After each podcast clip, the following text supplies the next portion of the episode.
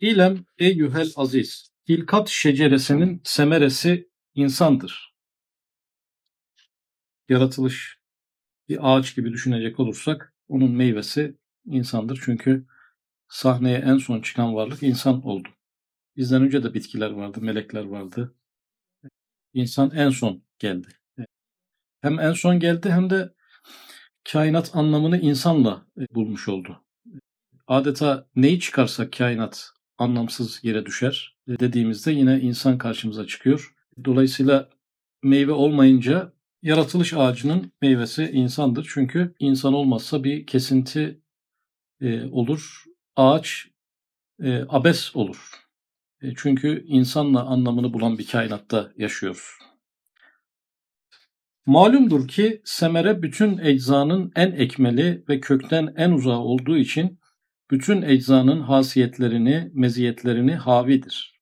Şimdi meyve ağacın çekirdeğinden, kökünden en uzak olan e, yapıdır. En son yapıdır. Dolayısıyla çekirdekten başlayarak ağacın bütün aşamalarında ağaca ait bütün özellikleri de kendi içerisinde barındırır. Peki insan bir meyve ise demek ki insanda bütün kainat var. Kainatta ne varsa insanda da var olması lazım. Yani kainat da herhangi bir şey hayal etsek insanda da onun bir parçası olması gerekiyor. Ve keza hilkat-ı alemin illeyi gaye hükmünde olan çekirdeği yine insandır. Hilkat-ı alemin ille-i gaiye hükmünde olan çekirdeği. Şimdi meyvesini konuştuk kainatın, insan. Ama bir de kainatın çekirdeğini konuşalım. Ki o çekirdek alemin ille-i gayesidir. Yani o çekirdek nasıl bir çekirdekse kainatın çekirdeği bütün kainatın yaratılma maksadıdır o çekirdek. O çekirdek neşvi nema bulsun diye yaratılmış. Şimdi o çekirdek de yine insandır.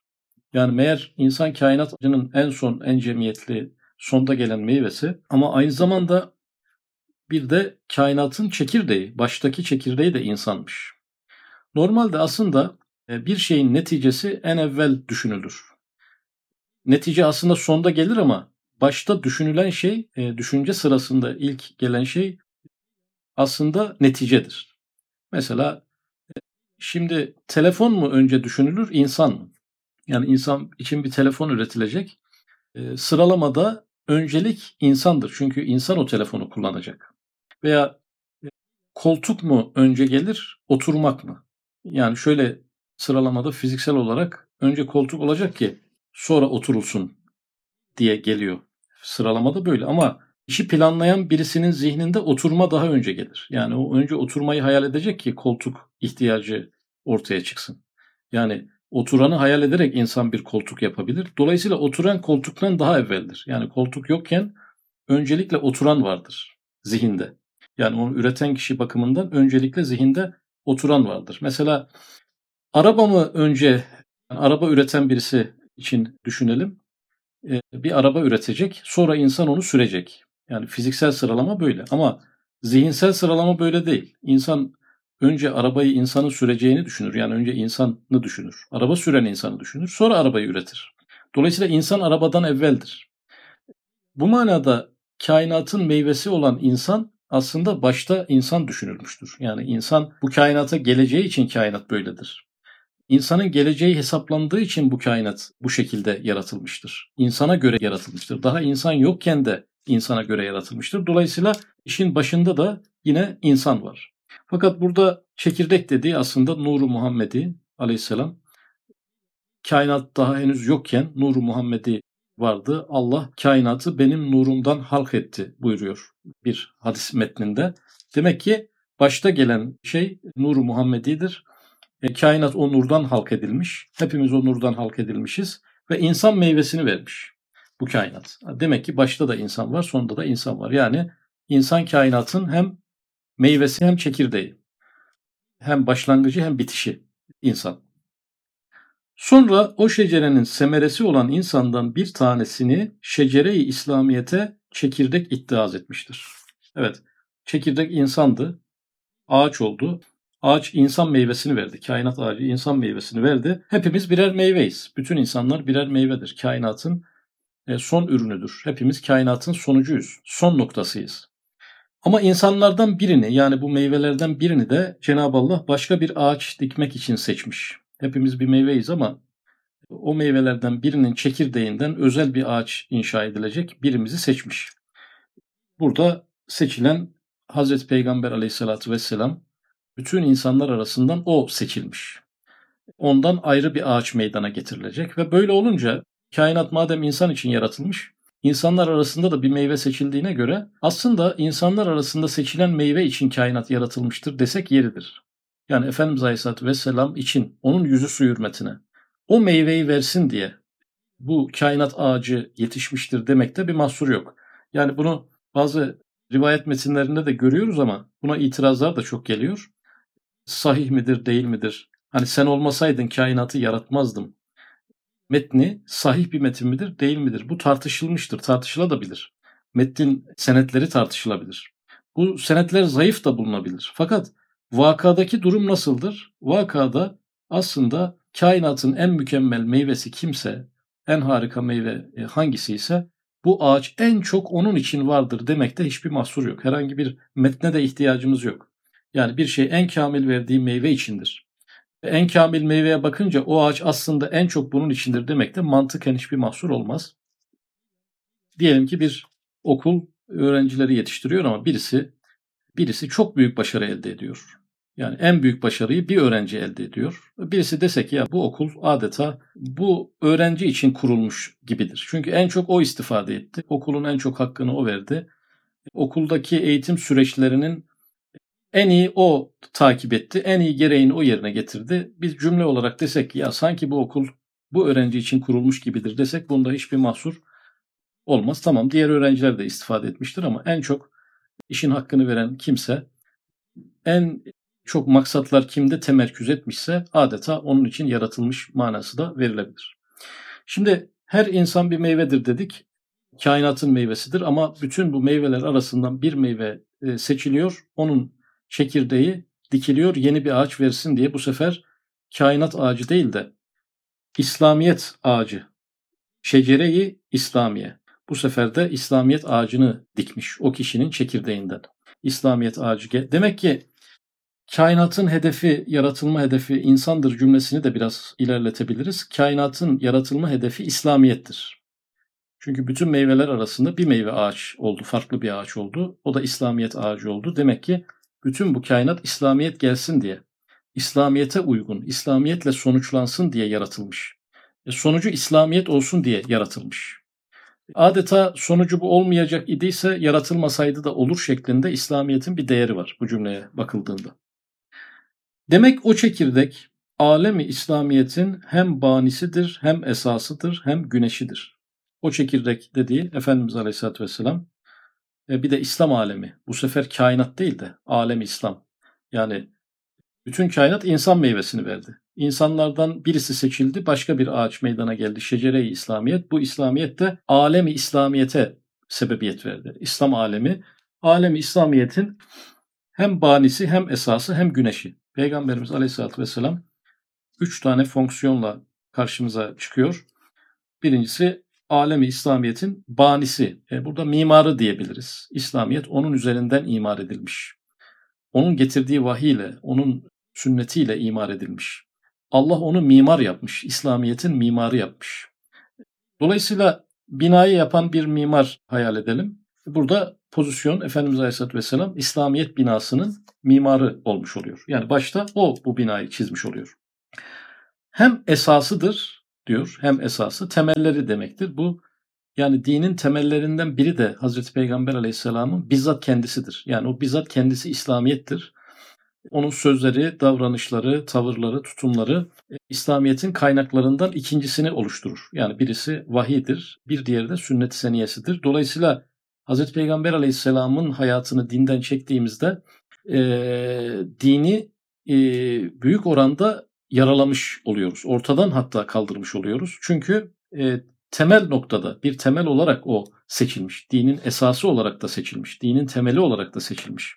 Yani mesaj getiren bir peygamber cümlesi doğru fakat eksik yaşantısıyla İslamiyet'i kendi üzerinde uygulayan bir model. Yani İslamiyet gibi hassas bir dinin, bütün insanlara yol gösterecek bir dinin şablonsuz, rehbersiz olması düşünülemez.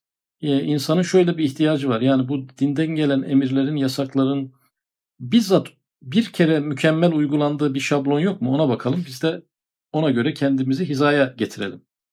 Cenab-ı Allah'ın muradı nedir, rızası nedir? İnsandan ne bekliyor? Kelimelerle olmaz. Kelimelerin ucu açık. Sözlükler kelimelere yüklenen binlerce değişik manayla dolu.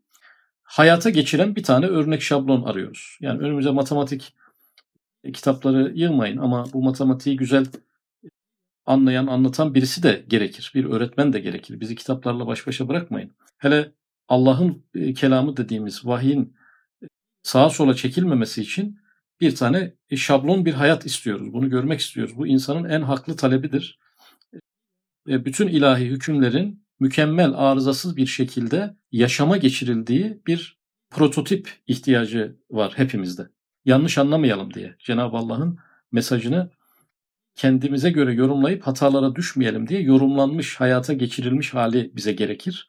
Bu da Efendimiz Aleyhisselatü Vesselam'ın dinin temeli olması, esası olması. Yani e, dinin bir muhatabı değil o sadece. Evet aynı zamanda bir muhatabı ama sadece öyle değil. Aynı zamanda dinin kendisini de temsil ediyor. Onun davranışlarından herhangi birini inceleyip bu dindir demek mümkündür ve doğrudur. Bu cümle doğru bir cümle olacaktır. Hem güneşidir. Güneş tabi burada ağaç ve meyve ilişkisi üzerinden düşündük. Şu anda İslam dinini aydınlatan şu anda yani günümüze kadar ışığıyla, ısısıyla besleyen, büyüten, e, geliştiren kimdir? E, biz burada İslam alimlerini düşünebiliriz. E, ilim yolundaki pek çok insanı düşünebiliriz.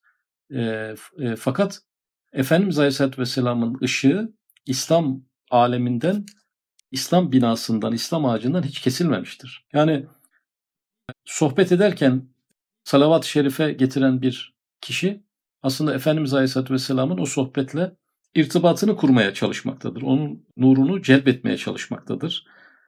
Ölmek tabiri insanlar ölürler ama Kur'an-ı Kerim'de Allah yolunda ölenlere ölü demeyiniz diyor. Onlar diridirler. Bu Allah yolunda ölen insanlar, sıradan insanlar bile diri iken Hazreti Peygamber Aleyhisselam'ın haşa ölü gibi görülmesi, vefat etmiş artık İslam üzerinde hiçbir hükmü yok. Müslümanlarla artık hiçbir irtibatı kalmamış gibi yaklaşmak çok büyük bir yanlış olur. İslam dini e, Hazreti Peygamber Aleyhisselam'ın omuzlarında ilerler. E, o güneş e, ile aydınlanır İslam dini. Eğer bir Müslüman kalben ruhen terakki ediyorsa şu anda Hazreti Peygamber Aleyhisselam'ın bereketiyledir, duasıyladır. Ve bir takım eziyetler, sıkıntılar çekiyorsa onlar Hazreti Peygamber Aleyhisselam'ı da üzer. Harisun aleykum diyor Kur'an-ı Kerim. Onlar üzerinde çok e, şefkatlisin. Onlar için çok üzülüyorsun. Onların başına gelenler seni çok etkiliyor. Manasında dolayısıyla biz bir istikamete girdiğimizde Hazreti Peygamber Aleyhisselam'ın ruhunu bu sevindirir. E, başımıza bir musibet geldiğinde Hazreti Peygamber Aleyhisselam'ın ruhunu bu üzer. E, bizim yerimize bize şefkat eder. E, duası geçerlidir. E, Hazreti Peygamber Aleyhisselam İslam'la ilişkisi kesilmiş, koparılmış. Hayatı seniyesi itibariyle sona erdiği zaman ilişkisi kesilmiş birisi değildir. Buradaki güneş kelimesi o. Yani alem İslam'ın aynı zamanda güneşidir. Ne zaman? Halen. Şu anda da öyledir. 1400 yıl önce yaşadı, kıyametten sonra göreceğiz. E, başka da bir irtibatımız yoktur şeklindeki yorum hem çok kırıcı, incitici bir yorumdur hem de eksik bir yorumdur. Aynı zamanda Kur'ani bir yorum değildir. Alemlere rahmet olarak seni gönderdik ifadesinin masarı olan bir zat için oldukça eksik bir bakışın sonucudur.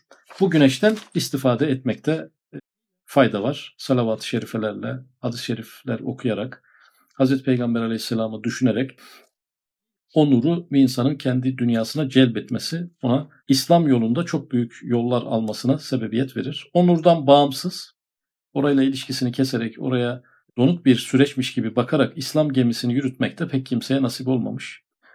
Orada mutlaka yarı yolda e, kalıp takılmalar söz konusu olmuş. Evet. Fakat o çekirdeğin çekirdeği kalptir. Konu kalbe geliyor yani. Kalp. Kalbin ihtiyacat saikasıyla, alemin envaıyla, eczasıyla pek çok alakaları vardır. Şimdi kalbin ihtiyaçları var. Kalp ihtiyaçlı bir organ. Kendi kalbimizi düşünelim. Bedenimizdeki kalp değil de yani ruhumuzdaki kalbi düşünelim. Çok ihtiyaçlı. Alemin her türüyle, her cüzüyle, her parçasıyla ilişkileri var. İhtiyaç ilişkileri var kalbin. Çünkü neden? Ee, insan kainatın meyvesi olduğuna göre kainat ağacının bütün özellikleri insanda olması lazım ama nerede olması lazım? Kalbinde olması lazım. O yüzden bütün kainatla ilişkileri var. Esma-i Hüsna'nın bütün nurlarına ihtiyaçları vardır. Yani bir iki isim, bir iki Cenab-ı Allah'ın ismiyle doyacak bir şey değil kalp. Esma-i Hüsna'nın bütün nurlarına e, ihtiyacı var. Diyelim o hadiste sayılan 99 ismin 98'inin nuruna erse bir tanesinden mahrum kalsa kalpteki açlık devam ediyor. O yüzden böyle bir geniş Cenab-ı Allah'ın nurlarına, isimlerinin nurlarına ihtiyacı olacak şekilde kurgulanmış insan kalbi. Dünyayı dolduracak kadar o kalbin hem emelleri hem de düşmanları vardır. Ancak gani mutlak ve hafızı hakiki ile itminan edebilir. Şimdi kalbin özelliklerini saymaya devam ediyor. Kalbin emelleri ve düşmanları yani arzuları ve tehlikeleri. Yani ihtiyaçları ve karşılaştığı tehlikeler. Daha doğrusu şöyle diyebiliriz. Kalbin arzuladıkları ve korktukları var. Yani sevgileri ve korkuları var kalbin. Ne kadar? Dünyayı dolduracak kadar. Dünyada ne kadar şey varsa her şeyden korkabilir. Dünyada ne kadar çok şey varsa hepsini sevebilir. Kalbin böyle bir özelliği var. Bu kadar giderilmemiş arzular ve bu kadar karşılaşılan korkular karşısında itminan arıyor. Bir sükunet insan kalbini ne sekineye erdirebilir? Cenab-ı Allah'ın iki ismini söyledi. Gani mutlak yani gani zengin. Cenab-ı Allah sonsuz zenginlik sahibi. Kalpte o kadar ihtiyaçlar var ki zenginler onu bile tatmin etmiyor. Dünyanın en büyük zenginleri bile onu tam tatmin etmiyor. Her şeyin sahibi olan zengin kimse onun yanına gittiği zaman, onunla temas kurduğu zaman ancak e, bu kadar sonsuz ihtiyaçların korkusundan birden kurtuluyor. İkinci kelimemiz korkuydu. Bu korkuda da hafız hakiki, koruyan. Yani bir devleti arkasına almak değil, bir orduyu arkasına al- alırken de insan emniyette hissedemez kendini. Yine de bazı korkular olur. Ama hafız hakiki bütün kainatı koruyup kollayan e, zat kimse onunla irtibata geçerse, onun dergahına giderse bütün korkuları da diner. Dolayısıyla kalp çok korkuları olan ve çok arzuları olan bir organ. Ancak Cenab-ı Allah'ın gani ve hafız isimleriyle temas kurunca rahatlayabilecek, Allah'ı anmakla tatmin olabilecek bir yapısı var. Ve keza o kalbin öyle bir kabiliyeti vardır ki bir harita veya bir fihriste gibi bütün alemi temsil eder. Kalbin özellikleri sayılmaya devam ediyor. Kabiliyetine geldi bu sefer. Az önce zayıf tarafları, korkular ve e, ihtiyaçlar onun zayıf tarafıydı. Bu da güçlü tarafı. E, bütün kainatın haritası. Yani kainatta ne varsa kalpte bir karşılığı var. Harita. Yani kainatta diyelim levh-i mahfuz var. Kainatın önemli bir yapısı levh-i mahfuz. Ama kalpte de hafıza var. Yani lef-i mahfuzun bir iz düşümü var. Diyelim kainatta büyük şeytanlar var, kalpte de vesvese var. Karşılığında bir mutlaka bir karşılık var. Diyelim e, kainatta alemi misal diye bir alem var. Çok değişik bir alem. İnsanda da hayal var, kalbe bağlı. Hayal, hayal organı alemi misalin bir temsilcisi. Yani Cenab-ı Allah'ın arşının bir gölgesi, kürsisinin bir gölgesi. Kainatta akla gelebilecek her şeyin bir parçası insanın kalbinde var. Yani insanın kalbi ne kadar e, büyük, kainat kadar büyük veya kainat kadar büyüyebilir. Kainattan her şeyden izler ve parçalar taşıyor insan kalbi. Ve vahide ehaddan başka merkezinde bir şey kabul etmiyor. Ebedi sermedi bir bekadan mağda bir şeye razı olmuyor. Yani kalp sevmenin de merkezi ama vahide ehadı getirip merkeze koyarsak harika yerine başka bir şey koyarsak onu kusuyor, ondan tiksiniyor. Orada bir zehirlenme yaşıyor böyle hassas. E, diğeri de ebediyet. Yani her şey fani. O yüzden bir rahatsızlığı var kalbin. Fani şeylere bağlanamıyor. Bağlanınca acı çekiyor. Ancak ve ancak e, bekadan mutlu olabilir. Ahiretten, ebediyetten e, mutlu olabilir, sakin olabilir. Ancak onu o doyurabilir. Yani vahid-i ehad doyurabilir ve ebediyet onu e, doyurabilir. Şimdi böyle bir kalbimiz var. İnsanın çekirdeği olan kalp, ubudiyet ve ihlas altında İslamiyet ile iska edilmekle imanla intibaha gelirse, nurani, misali, alemi emirden gelen emr ile öyle bir şecere-i nurani olarak yeşillenir ki, onun cismani alemine ruh olur. Böyle kritik bir organımız nasıl besleyebiliriz? ubudiyet ve ihlas altında. Ubudiyet kulluk ama dış bir aktivite bu ubudiyet ve ihlas diyor. Yani e, bu da iç tarafıyla. Ubudiyet ve ihlas olacak. Yani içeride ihlas, dışarıda ubudiyet olacak. İslamiyet ile iska edilmekle, İslamiyet suyuyla, İslamiyet'in kurallarıyla sulanacak ve imanla intibaha gelirse. İman da burada tevekkül, rıza, teslimiyet gibi manevi duyguları, Allah'a güvenmek gibi manevi duyguları kapsıyor. Böyle olursa bu ağaç nurani bir ağaç olacak. Şecere-i nurani olacak. Aydınlık bir ağaç olacak. Böyle olursa bizim cismani alemimize bir ruh olur. Bizim bedenimizi yöneten kalbin kendisi ruh değildir ama ruhlaşmış olur. Artık yöneten kalp kumandan olur. Diğer latifeleri hepsini hükmü altına alır. Artık yöneten ruh değil kalp olur. İnsan kalp insanı, yürüyen bir kalp olur böyle olursa. Eğer o kalp çekirdeği böyle bir terbiye görmezse kuru bir çekirdek kalarak nura inkılap edinceye kadar ateş ile yanması lazımdır. Şimdi böyle önemli bir organ. Bütün kainatı kendi içinde taşıyan, hassas e, ve değerli, bütün kainatın meyvesi olan bu organ eğer o kalp çekirdeği İslamiyet terbiyesi, iman terbiyesi görmezse onu gene nurlandıracaklar. Fakat e, ateşle yakarak nurlandıracaklar. Şimdi aydınlık iki türlü olur. Bir şeyi bir lambayı yakarak da aydınlanabilirsiniz. Güzel bir aydınlanma olur. Ama imkanlar el vermiyorsa bir odunu ateşe atarak da aydınlanabilirsiniz. Kalbi İslam'la da aydınlatabilirsiniz. Olmuyorsa o kalbin içinin yanmasıyla bir takım ezalar, cefalar çekmekle belki Allah muhafaza cehennemde bir muamele görmekle gene oradan ne çıkacak? Nur çıkacak yani. Gene nurlandıracaklar. Fakat e, bu nurlandırma ağır bir nurlandırma e, olmuş olacak insan için.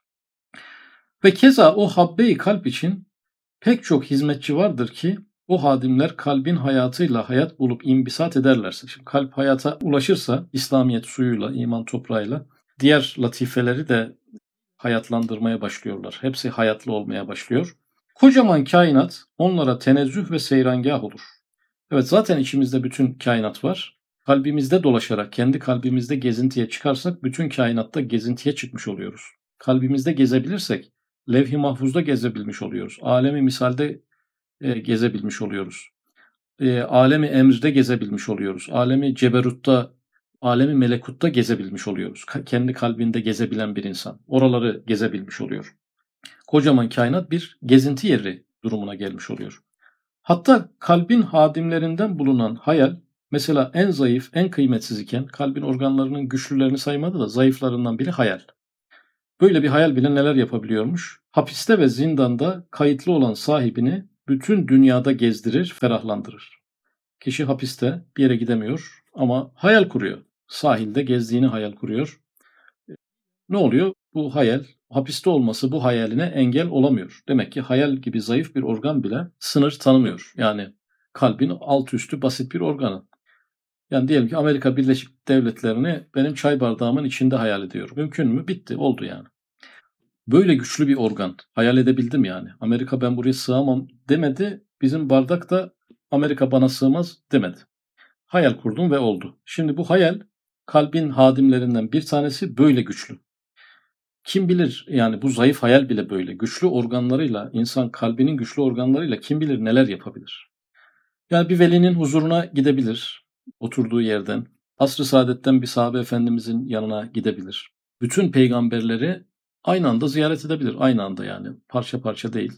Ee, Üstadın hatıralarında rastlamıştım. Sağa selam verirken namazda bütün enbiyaya, peygamberlere, sola selam verirken de bütün evliyaya, velilere selam veriyorum demiş. Mümkün mü? Mümkün. Yani kalbin böyle bir boyutu var. Kalp aydınlanırsa, nurlanırsa bunları hayal gibi, oyun gibi değil, gerçek olarak yaşar. Gerçekten de öteye de somut olarak yaşayabilir. Biz mesela Kabe'yi hayal ederiz ama kimileri Kabe'yi görürler. Yani bu e, kalbin organlarıyla yapılan şeyler. Kimileri 5-10 yerde aynı anda gözükmüşler. Kimileri hadis sahih mi değil mi diye Hazreti Peygamber Aleyhisselam arada asırlar olmasına rağmen bizzat sorabilmişler Hazreti Peygamber Aleyhisselam'a. Bizzat sorabilmişler. Kimileri kendi sormamış da Hazreti Peygamber Aleyhisselam yakazeten gelmiş. Onunla öyle görüşmüşler. Yani böyle insanın pek çok olanakları var. Çünkü insanın kalbi bütün kainatın, bütün alemlerin çekirdeği çok fazla kabiliyeti ve yetkisi olan bir organ. Yeter ki onu İslamiyet ve imanla nurlandıralım. O bize çok çeşitli seyahatler, çok çeşitli olanaklar sağlayabilecek bir organ. Ve şarkta namaz kılanın başını Hacerül Esved'in altına koydurur. Namazda da Hacerül Esved'in altına başımızı koyabiliriz. Onun sevabını da alırız bence. Çünkü hayal demek sadece böyle rüya gibi havada bir şey. Yani rüya da öyle değil ama yani hayal demek uydurulan bir şey demek değil. Yaşanan bir şey bir taraftan. Ve şehadetlerini Hacerül Esved'e muhafaza için tevdi ettirir. Hacerül Esved'e aslında biz Müslüman olduğumuzu, Allah yolunda olduğumuzu, Allah'ın emirlerine itaat içinde olduğumuzu ilan ediyoruz. Hacerül Esved de bunları kaydediyor. Madem Beni Adem kainatın semeresidir, nasıl ki bir harmanda başaklar dövülür, tasfiye neticesinde semereler istibka ve iddihar edilir, binaenaleyh haşir meydanı da bir harmandır, kainatın başak ve semeresi olan Beni Adem'i intizar etmektedir. Konu nereden haşir meydanına gitti? Biz kainatın meyveleriyiz. Bizim meyvelerimiz de kalplerimiz. Biz kalplerimizi götüreceğiz haşir meydanına. Yani kalbimizin içinde ne var ne yok boşaltacağız. Kalbimizin merkezine neyi getirdiğimizi, kalbimizden neleri hayal ettiğimizi, neleri hafızamızda tuttuğumuzu, neleri biriktirdiğimizi orada göstereceğiz. O yüzden mal ve evlat, mal ve evlat fayda vermez ancak kalbi selim fayda verir diyor Kur'an-ı Kerim. Yani bizim meyvemiz kalbimizdir. Hepimiz kalbimizi mahşer meydanına dökeceğiz. O kalplerimiz teker teker orada bir değerlendirmeye tabi tutulacak. Allah sizin dış görünüşlerinize bakmaz ancak kalplerinize bakar e, buyuruyor. O yüzden dış görünüşten çok daha öte bir konu e, insanın kalp hayatı.